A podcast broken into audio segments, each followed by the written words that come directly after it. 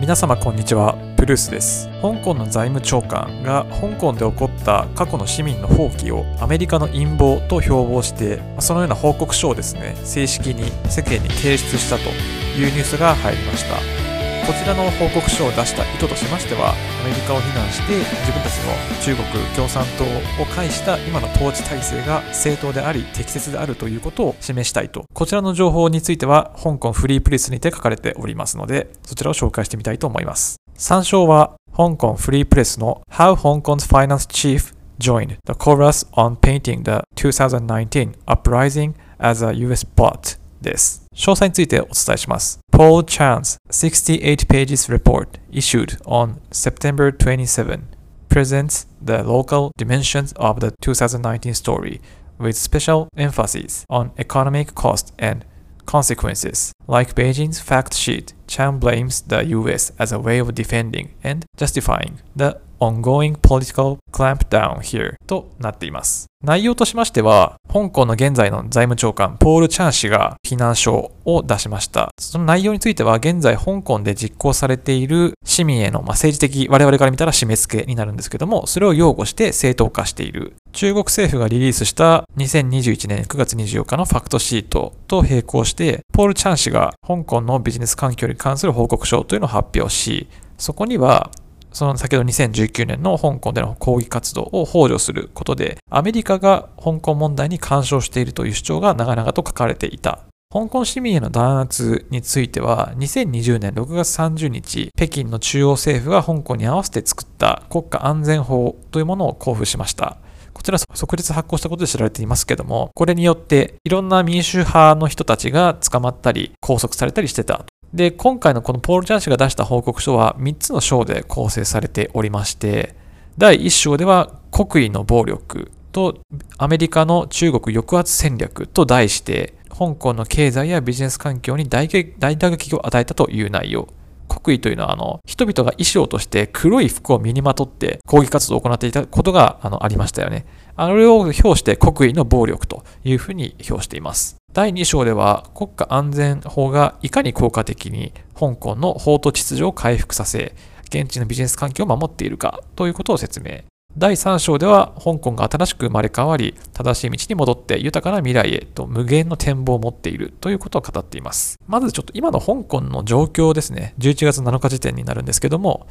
まあ、簡単に香港にある日本の総領事館が発表している情報で、まあ、政治状況については先ほどの国家安全維持法が施行されて1年ぐらい経ちます。香港住民と、それとかを持たない短期渡航者のみが香港にいると。しかし、それとは別に、あの、マカオとか中国からの渡航制限は特になく、香港にはどんどん中国人が今今も入り続けているというような状況のようです。香港の観光地の営業については、まあ、個別的には観光地が営業とかはやっているところもあるらしいんですけども、また状況に応じて変化はしているというように、まあ、ワクチンの接種とかもありますし、まあ、中国の政治的な介入、および中国人の進出っていうのはかなり顕著に現れているというような状況のようです。で、まず、あの第1章として書かれていた国威の暴力とアメリカの中国抑圧戦略についての言及になるんですけども、まず暴力についてですね、香港市民による抗議デモを引き起こしたのは、香港の立法会でこの逃亡犯条例改正案というのが出たんですけども、これに対する抗議活動がまず火種となっていたと。これを強引に通過させようとした地元の香港政府が原因であったということは報告して認めているということが一つあります。で、この逃亡犯条例というのはですね、香港が犯罪人引き渡し協定を結んでいない国、地域の要請に基づいて、香港が指定した容疑者の引き渡しをその国に対して行うというものを可能にするものです。香港政府が2019年4月に立法議会に提出し、現在、まあ、香港はアメリカなど20カ国と犯罪に引き渡し協定を結んでいたんですけども、中国本土やマカオ、台湾との間にはなかったということです。しかしこれは、あの、これをですね、55カ国くらいと犯罪に引き渡し条約を調印し、これによってですね、まあ、香港で活動する活動家などが中国政府に批判的な人物が容疑を作り上げられて中国本土へ引き渡されるといった懸念が挙げられます。まあ、香港を訪れた外国人やビジネスマン観光客、ビジネスマンや観光客も、まあ、この引き渡し条例によってですね、引き渡し対象になり得ると。まあ、なので、中国と結んでいなかった逃亡犯条例が改正されることによって、中国本土とも結んで、で中国に対して批判的であった中国から見て容疑者として指定されるような人物がもし香港にいたらそういった身柄を引き渡せということが可能になってしまうという問題がありましたでこの引き渡し法案を強引に通過させようとした香港政府が原因であってこの香港市民の運動が活発化してしまったということは報告書で認めておりました。で平和的な抗議活動が暴力的になっていったのは法案が可決されることが明らかになった2019年6月中旬頃だったと。き渡し法案を強引に通過させようとした時期と重なっているので、まあ、それはこの日付から見ても明らかではないかというところを示唆しています。それでですね、チャン氏は国家安全法の可決時点では、すでに香港の経済は米中貿易摩擦や世界経済の減速の影響を受けていたと指摘。そしてこの法案、逃亡犯条例改正案の反発から香港の治安状況は急激に悪化していたというふうに説明しています。そして国威の暴力というふうに題していたところで言うと、当初は白装束で参加していたデモ隊だったんですけども、抵抗の色として黒に切り替えておりました。そのため報告書によると2019年の最後のサードクォーター、フォースクォーターにおいてそれぞれ3%以上の急激な経済収縮が発生したとその原因が黒衣装暴力と題して頻繁に言及しています。まあ、なので、デモが起こったことによって経済収縮がより顕著になっていたと。で、その要因からか失業率というのが、その時2019年のサードクォーター、フォースクォーターにおいては2.8%から3.3%に失業率が上昇し、観光部門は大きな打撃を受けたと説明しています。香港への訪問者数は2019年の最終四半期に50%減少。小売部門は24%減少。暴力ない日は1日もなかったのだから驚くことではない報告書は主張しています。そして、まあ、妨害者というふうに題して報告されている国威の暴力の抵抗勢力ですね、民主化によるデモ勢力について、中国政府の連絡事務所や香港政府の建物が彼らによって襲撃されようとし、立法会への侵入にも成功され破壊されたと。で警察警察本ビルが包囲され、法廷も狙われ、香港の空港にも侵入し業務を停止させたとされています。またその報告書では警察の資料から具体的な内容を紹介していまして具体的にと1万個以上のガソリン爆弾大量の各種爆発物が市民から押収され歩道のレンガは推定に2万2000平方メートルが破られ投擲物として使用されたとレンガがですね。という形で、まあ、死者が2800人を超えて600人の警察が負傷したという、まあ、そのデモによる影響をここでも示しています。まあ、これによって当然、香港のビジネス界は打撃を受けて、まあ、海外の商工会議場も香港に対する経済の先行きに悲観的になり、香港の国際的な信用格付けも引き下げられましたと。いうようなお話が、まあ、その暴力による影響です。まあ、要はこの暴力、レジスタントによる行為が全ては悪いんだということが言いたいんでしょう。そして、まあ、アメリカの抑圧戦略と介入戦略として、えー、示している次の章では、アメリカの中国抑圧戦略というのは、香港経済に、香港に深刻な混乱をもたらしたと主張しています。チャン氏は、これなぜアメリカが中国抑圧戦略を行ったのか、まあ、中国抑圧戦略っていう言い方もおかしいとは思うんですが、なぜアメリカが行っているのかということを根拠として示しているのが、世界の経済の重心が西から東、まあ、米欧からアジア、を指しているのかなと思うんですが、それに移動するという、まあ、100年に一度の変革が進行している。その流れを受け、中国と他国の貿易関係が深まって、アメリカは中国の台頭に不安を感じている状況であった。その結果、アメリカは香港を中国の発展を抑えるための駒として利用するに至ったというふうに説明しています。これは香港のビジネス環境に影を落とすような措置を取ることで、中国のビジネスの台頭を抑えるということになるという説明になります。要はアメリカの利己的な経済的なポジションを保つために、あえて香港を駒として利用したに過ぎないというような説明ですね。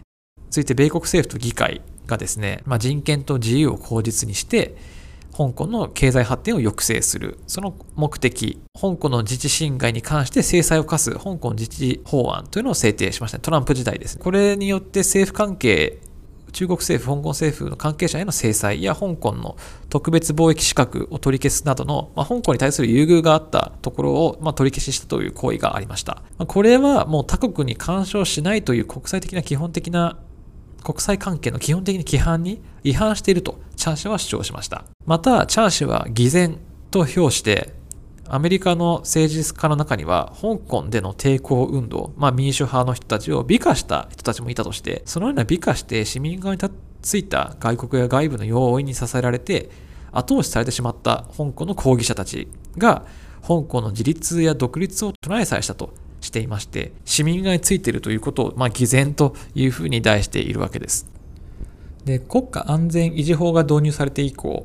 アメリカ政府は香港政府が民衆を抑圧弾圧しているとして、米国議会政府を中心に中小キャンペーンを展開しておりますが、これについても1997年に香港が中国に支配下に戻った際に結ばれた正式な協定に違反すると。なので、まあ、こういった中小キャンペーンもやめろということが言いたいんでしょう。また中国側はアメリカが主張している香港の人々と共に我々はあるんだという言葉については、実際にはこれは我々香港の人々ではなくてボートや地元のテロリストと共にあるのではないかということを意味しているとしてアメリカは思想において国際的な独裁者となり純粋に世界の民主主義と平和に対する最大の脅威となっているというふうに中国側は指摘しました。で最後、まあ、輝かしい未来に向けてというふうに対してこれからの無限の展望を描くわけなんですけれども報告書では第3章その国家安全維持法によって香港は法と秩序と安定を取り戻し、世界で最も安全な都市の一つとして本来の姿をもう取り戻したというふうに、え結論付けています。この国家安全保障法の導入以降に再設計された選挙制度、まあこれ民主派の人たちがどんどんね、いなくなってしまったような選挙もあったかと思うんですが、こういった選挙制度についても適切な種類の人々を責任者にすることで当時の有効性を高めており、経済活性化のために必要なコロナ対策もしっかり対応しているとしています。ちなみにさっきコロナ対策ということが出てましたけども、実際今香港で打たれている、えー、ワクチンについてはほぼ、ほぼ大多数がシノパック、あの中国のシノパックの、シノバックですね、ワクチンがほとんど打たれているというふうな状況ですね。で、まあそのようなコロナ対策も万全であるというふうに言っていまして、で、財務長官、ポール・チャン氏の目から見ても、香港の金融市場、純資本流入、銀行預金総額などは全て正しい方向に向かっており、経済は軌道に乗っていると。国際機関や経済界は好意的な反応を示しているよというふうに指摘しています。また香港に拠点を置く海外の商工会議所や地元の商工会議所は自信を見せており、金融セクターは国内と本土の両方で拡大を続け、香港の成長は無限にあると。そして、外国からの制裁に対抗する中国の反外国制裁法というのもあったと思います。まあ、これについては、海外国が国際法及び国際関係の基本的な批判に違反して、様々な口実、その国の法律に基づいて中国に対して抑止、抑圧をして、中国公民及び組織に差別的な制裁措置を講じた場合、まあ、それを中国の内政に干渉するというふうに中国が認識して、中国はそれ相応の対応措置を取る権利を有すると定めた法律が反外国制裁法です。まあ、喧嘩越しの法律なのかということなんですけども、これによってですね、この法律、反外国制裁法はですね、まあ、逃亡犯条例もそうなんですけども、諸外国で中国を批判したり、中国政府に対して文句や行為を行った場合、